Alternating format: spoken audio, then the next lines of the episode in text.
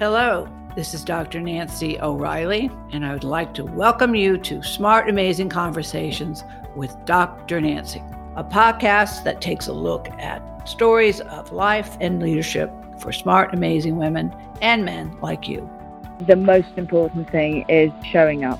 Don't think that you have to bring anything. Bring yourself, show up, and remain steadfast and be a... If you are in a position of leadership and a position of management, bring women along with you. Supporting women is my passion and my purpose. And talking with other women and men who promote women's leadership is one of my favorite things to do. I've yet to meet a woman who did not know what she really wanted.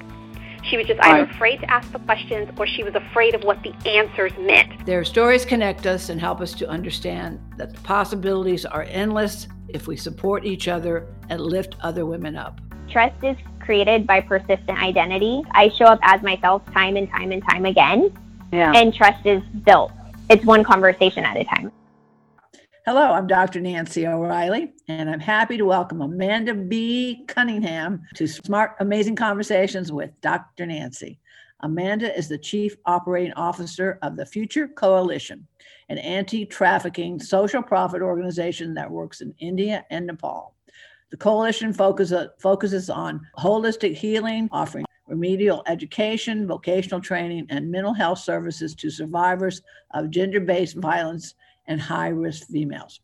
In 2021, their work was recognized by the Obama Foundation's Girls Opportunity Alliance and Together Women Rising. Before spending strategic development in her future, Amanda traveled the world by boat for almost a decade, visiting 6 continents and over 30 countries.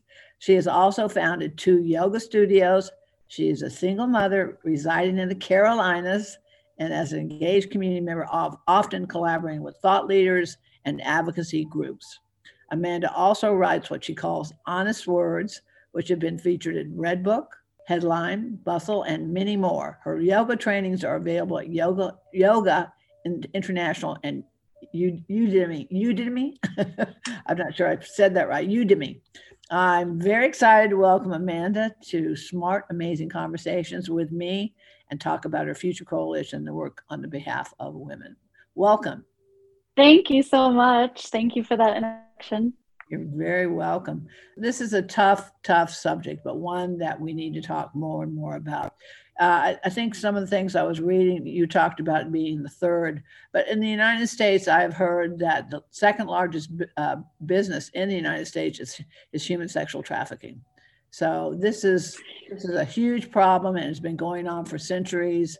And I know there's a couple different organizations in Los Angeles that are working to stop human sexual trafficking, and I've helped with that. But this is amazing, the different countries and what you're doing. So let's find out more about you first, because this is about you. None of this would have happened without you. So tell me about Amanda. How did you get to be the Amanda that I'm talking to today?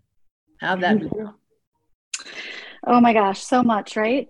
Yeah, all good. I grew up in a small town in Ohio, and always kind of felt a little bit suffocated and knew I wanted bigger, better, different, but didn't know how to define that when I was younger.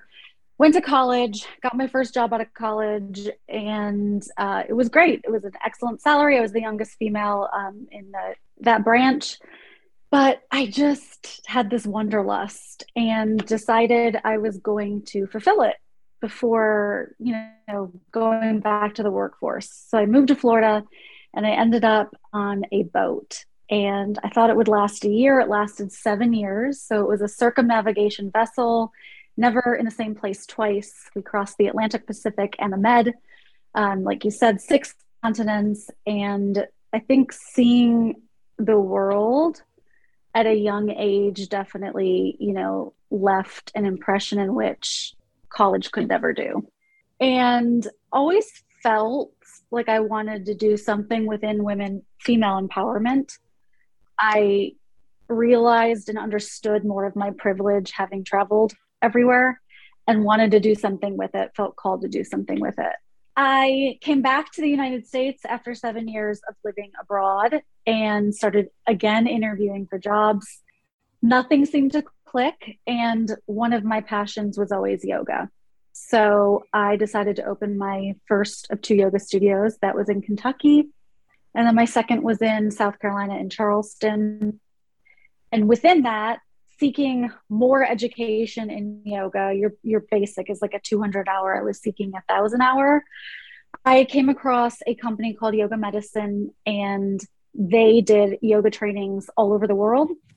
And so that to me was really appealing. I wanted to travel. I wanted to learn more about yoga and anatomy. And when on my first trip to Thailand, it was an excellent trip. And at that trip, the trainer, Tiffany Krushenk, mentioned they were going to offer their next trip in India. And it was a, not like a mission, but we would raise money and we would go and we kind of dive into human trafficking in India. That connected because I was so immersed in the yoga community and, you know, it's stemming from India, that whole idea of going back and giving back to a culture that had given me so much in my life it just felt like a puzzle piece was there. And so then I went to India for the first time in 2014, I believe. And I always say you kind of go with an idea, but you come back with a life purpose, and it's kind of hard not to. Right. And so this is how it began? This is how it began. Yeah. And so we had gone with a third party company to kind of do this immersion trip into India. And they took like a larger percent of donations than we wanted them to. And we really wanted to kind of streamline this process moving forward. So the owner of that company, you know, reached out to me and said, you know, would you be interested in creating a nonprofit branch of her for-profit business, this yoga training? And I said, yeah. And so we started to explore that. And I didn't know this at the beginning, but if you're not in the nonprofit world, it really is a totally different world than for-profit. And I had come from for-profit. So there was a learning curve and a learning process. And I definitely needed to tap into the nonprofit world here in the States to even understand what I was attempting to do outside of this country. Yeah. Let me stop you for 1 minute. And I do this for everybody, so don't feel bad. I don't use the word nonprofit. I use the word social profit. I also am a 501c3, but there's just something about that term that it's kind of like running nails down a blackboard for me. When you talk about the social profit organization, I think it just changes the way people view the organization and what you're doing, because all these 501c social profit organizations, without your organization, we'd be a completely different world. So I'm just throwing that out there. You can use it or not, but social profit just sounds so much better than a non-for-profit. So anyway. Yeah, I love that. No, that's a good shift in thought process. And you know, and it's so often people will like ask for your books, your financials, and we have them on our website and, you know, it's open to everyone, but you know, they'll be like, well, what's this overhead for? And it's like, well, yeah, they want to know if you can run your business, you know? Yeah. Well, but also someone has to get paid. Yeah. Do you have books and do you actually have people that do accounting for you? Yeah. It's definitely an interesting view as to how organizations see or businesses see one another, especially if you call one for profit and one for not profit. So anyway, that's just, those are verbiages, but words are powerful. So, all right. So you've got your 501c social profit organization. Now you're going to run it now. So you're in that total learning curve. I am. Yeah. And in that learning process, I was invited to the Nobel Peace Prize Forum when Kailash Satyari and Malala won it for their work, which was an absolutely amazing conference. And I was sitting in on a panel and there was like, I don't know, 5 or 6 women on the panel. And one woman was speaking and she said, you know, my nonprofit is made by survivors in Calcutta, India. And I was like, oh my God, I've actually been there, which is, you know, we're all the way in this middle of the States. And so we connected and we joined forces. So Her Future Coalition is the parent company to Yoga Medicine Seva. And I run both of those social profit businesses. Okay.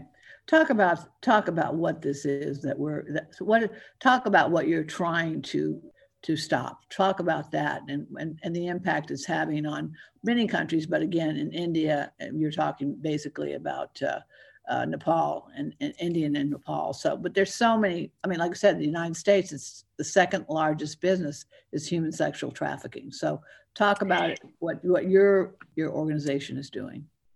Yeah. So behind, I mean, this is globally, behind the illegal sale of drugs and firearms is the illegal sale of human life. Right. And so this is a truly a global pandemic. We're looking at about 40 million slaves on the planet today, which is more than we've ever had in the history of the world. Mm-hmm. And so, you know, it's always kind of touchy when people are like, slavery ended, and it just never did. Calcutta, India, so trafficking line from Nepal into India is the largest human trafficking line in the world. We consider it the epicenter of trafficking. So we kind of have gone to the epicenter for a lot of different reasons. And, you know, one of the biggest, I think, is, and it goes to your question of like, what are we trying to do? And you can answer that in so many different ways, but I've re-explained it to myself so many times that we're actually trying to change a deeply ingrained belief that women are less than. Right, right. And yeah, I mean, when you break it down, it's that's what it comes back to. And will we do that in our lifetime? No.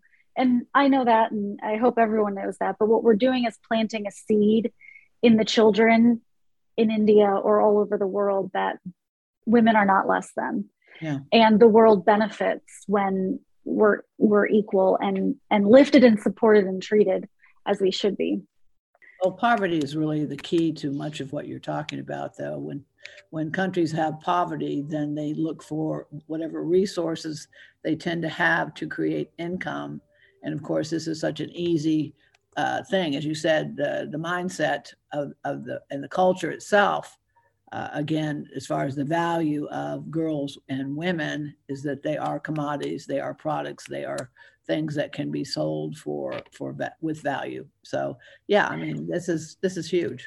Yeah, I mean, we work with some more tribal communities in parts of India and Nepal that actually celebrate when a daughter is born because they know that daughter is profitable. And, you know, we say this all the time too, you sell a drug once and you sell a gun once, but you sell a girl 20 times a night. And, you know, when you see it, you know, when you hear it, it's shocking, but then when you see it, it's unfathomable, right? That we sit in these safe, beautiful homes wherever we're at, and we're still on the planet with that happening. So yeah, I mean, we're, you know, definitely trying to change that belief system. And we believe that we can achieve the change that's possible in our lifetime through education. So remedial to vocational education, giving them a trade or a skill in which will turn into an income sustaining career. Exactly what you're saying, to end this vicious cycle of poverty. And to, empower a woman, you know, I think a woman with education and or confidence and an income can still be in a vulnerable position, but have a level of confidence that she can manage out of that in a much better way, a much safer way. Yeah. Well, in California, where I'm located, there are several different organizations who are working to end human sexual trafficking. But what they've done is they have actually the survivors, and this is something that I'm sure you probably are doing also, but the survivors are becoming their teachers, their trainers. I mean, somehow there's more value when a girl or a woman talks to someone who is a survivor of human sexual trafficking and how she's changed her life. I've got this fly that won't leave me alone. I see it, no worries. Tragic. Anyway, but that they listen to and that they can talk to about, you know, first of all, you know, what they went through, but second of all, how they survived and how they are now changing their lives and changing the lives or showing others how they can change their lives as well.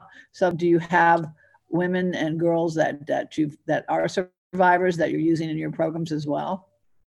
We do. So with the exception of two, our entire Indian-based staff are women that have started in our programs and graduated. Yeah. And It is. It's absolutely beautiful to witness that full circle process, and to have them, yes, stand there representing those that are walking through the doors and needing those resources, and giving that sense of hope and faith back to them that like it is possible and we're here for it. Yeah. We love that. And we also offer in our vocational offerings, we have like some basics that we offer, but we also say, you know, what do you want? What are you called for?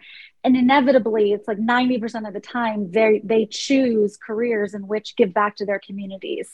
So, you know, OBs, there's no female OBs in India. And then, you know, imagine you've been sexually abused your entire adult life. You don't want to go to a male doctor. Female police officers, the police in India and Nepal have been so corrupt and a part of this industry for so long, and girls are now wanting to get into that to show these communities that like police can be good and safe. Right. Or teachers. We have an amazing story from Anjali, who's in Nepal. She was trafficked by her own family when she was 12. She spent 3 years in a brothel. She came from a very indigenous tribe in kind of like the foothills of the Himalayas in Nepal. But they have a 100% rate of trafficking a female family member in their village. So every single household has trafficked, you know, a grandmother, an aunt, whatever it is. And she got through, survived, thrived, went back to her village and opened a school to do exactly what I'm saying is like planting this seed through education that we do have other options and women are not less than, and children do need to learn to read and write, and here's why. And, you know, that's really beautiful too, you know, that someone can not only survive, right, but then thrive and choose to go back into, you know, knee deep into it and scary and, you know, triggering to, you know, dedicate herself to say, hey, no, this isn't going to happen to someone else. Yeah. Well, I've been to Indiana, and again, it's such the masses are just, I mean, the mass of people, the number of people can be extremely overwhelming. And yes, poverty is always, well, poverty is a deal breaker in any country, the United States or any country, as far as the vulnerability of those that are supposedly weaker and less than. So what do you think your numbers are now? I mean, you've been in existence, since 2014, is that correct? So Her Future Coalition, which is the actual 501c3, is 16 years old. Okay. Yeah. So there's a founder of that. Her name's Sarah Simmons. She has 2 books, but I run operations for, like I said, both of those companies. What are our numbers as far as how many were affecting? Well, but again, you know, maybe that's not even fair to even ask that. But again, what is the accountability? What are you seeing? I mean, are you making impact, or how do you see things changing? Or again, how can we help you to increase your numbers? You know, I mean, again, we have the same problem in the United States. So this is something that I think a lot of people don't really understand, is that we have the same thing going on in our country that's going on in many countries, and awareness is key. I mean, we can't do something about something until we know what it is and understand what it is and how we can do and how we can help. So give us some of those parameters. Sure. So I always say care, share, and do. And care kind of encompasses, what is happening in the world and around me, and what kind of position am I in to affect change? And then, like you said, sharing is huge. Just even learning and then having a conversation, start in your household, at the dinner table, with your friends, your neighbors, you know, expand that, whether it's this issue or others. I think that route, you know, sometimes I think we feel like, oh my God, I don't have all the money to donate, or I can't go to India, or I can't do these things. And, you know, really it starts at home, and it starts with conversations, and it starts with kind of allowing that to ripple out. But then, you know, it comes down to the do as well, to the action. And so, you know, you can follow us on Instagram and learn about all different stories and ways to help. I mean, obviously you're in a 501c3 as well. Donations are always, you know, the end all be all as far as what we can do to offer the services that we offer. I think it's really shocking that, you know, I live in Charleston, South Carolina, which is absolutely a wealthy, well-off city. A lot of my friends in South Carolina. I was just there. So, yeah. Oh, really? Were you in Charleston? So, South Carolina, North Carolina, and then Florida. But Charleston's a beautiful southern city, and it's the southern people are so nice. And yeah, it's hard to believe that these things go on in the world, but they go on in South Carolina just as much as they go on in North Carolina and every country that we can think of. So that's, again, what people need to open their eyes and understand, is that this is not India's problem. This is our problem. It belongs to all of us. It's our problem. You know, I'm very much a proponent for this because the group I became involved with, they would go out at night and literally pound the streets and then talk to girls and take, you know, the survivors go out and they talk to girls to get them off the streets.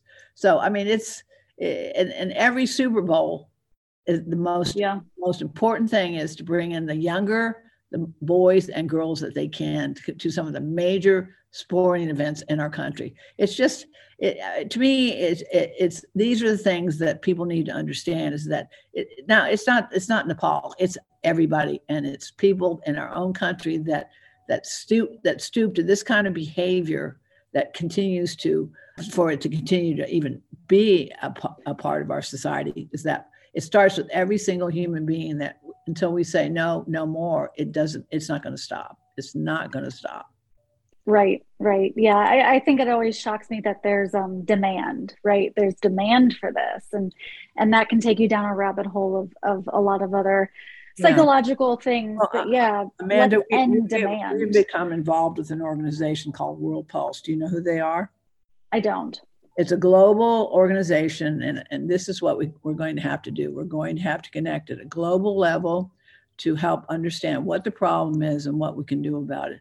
Global World Pulse, basically the biggest mission, of course, is education. Everything that you're talking about is to create the voices for women, that they can hear women in Ukraine, they can hear women in Nepal. But again, sharing those voices is so important. So what I'd like to do is introduce you to World Pulse, to offer you another community to advance the knowledge and the reach out and the voices. And, you know, that's what Women Connect for.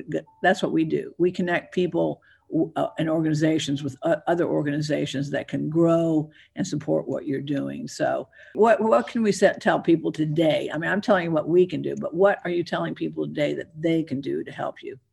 $30 a month sends a girl to school, which is $360 a year. You're actually plucking someone out of a slum community or off the street, which allows them to be vulnerable for any form of trafficking, for $360 for the year. Mm-hmm. So if I were going to say an ask, I would give a tangible ask that if that's within your budget, you will actually be creating change for one child in one of these countries. Again, if that's not within your reach, sharing and caring is really what I would ask, is talk about it, learn about it, follow our social media, share the stories. And, you know, just like you said, awareness is the start. Yeah. Well, this is something Women Connect for Good can do. That is what we do, is that we continue the reach with other organizations who are doing similar things or adding to what you're doing as well. So Melissa, Kathy, we will get some information to you as well. Article, we do a lot of social media. So one of the things that I would offer to you and your organization is to write blog. We do lots of blogging. And of course, as you said, awareness is the key. We'll be glad to support you all in ways that we can. So thank you so much. Yeah, we'd love to do that. Like I said, we need to connect you with what's going on in the United States as well, because no doubt you can learn from any and all organizations that we all have to work together to get this done. We're all in this together. So Amanda, this is wonderful work. It's not easy work, and you know, in your lifetime and mine, I'd like to see everything end, especially human sexual trafficking. But at least if we can take one big chunk out of it, and then keep taking one chunk after another, then that's what we all need to do. Absolutely. Yes. Keep chugging along. Yep. Yep. So how do they reach you right now? Give us that information, the website, and learn more about your organization. Sure. We can be found at herfuturecoalition.org, and it's the same social media handles. So at herfuturecoalition. Okay. Well, thank you for what you're doing. Continued success and all things. And like I said, we'll be glad to help you where we can. Okay. Thank you so much. It was great to connect with you. If you enjoy these smart, amazing conversations, please subscribe, rate, and review them on Apple Podcasts, Spotify, Amazon, or wherever you listen to your favorite podcasts. And read and enjoy more amazing stories in my books, In This Together, How Successful Women Support Each Other in Work and Life, and Leading Women, 20 Influential Women Share Their Secrets to Leadership, Business, and Life. Thank you for listening.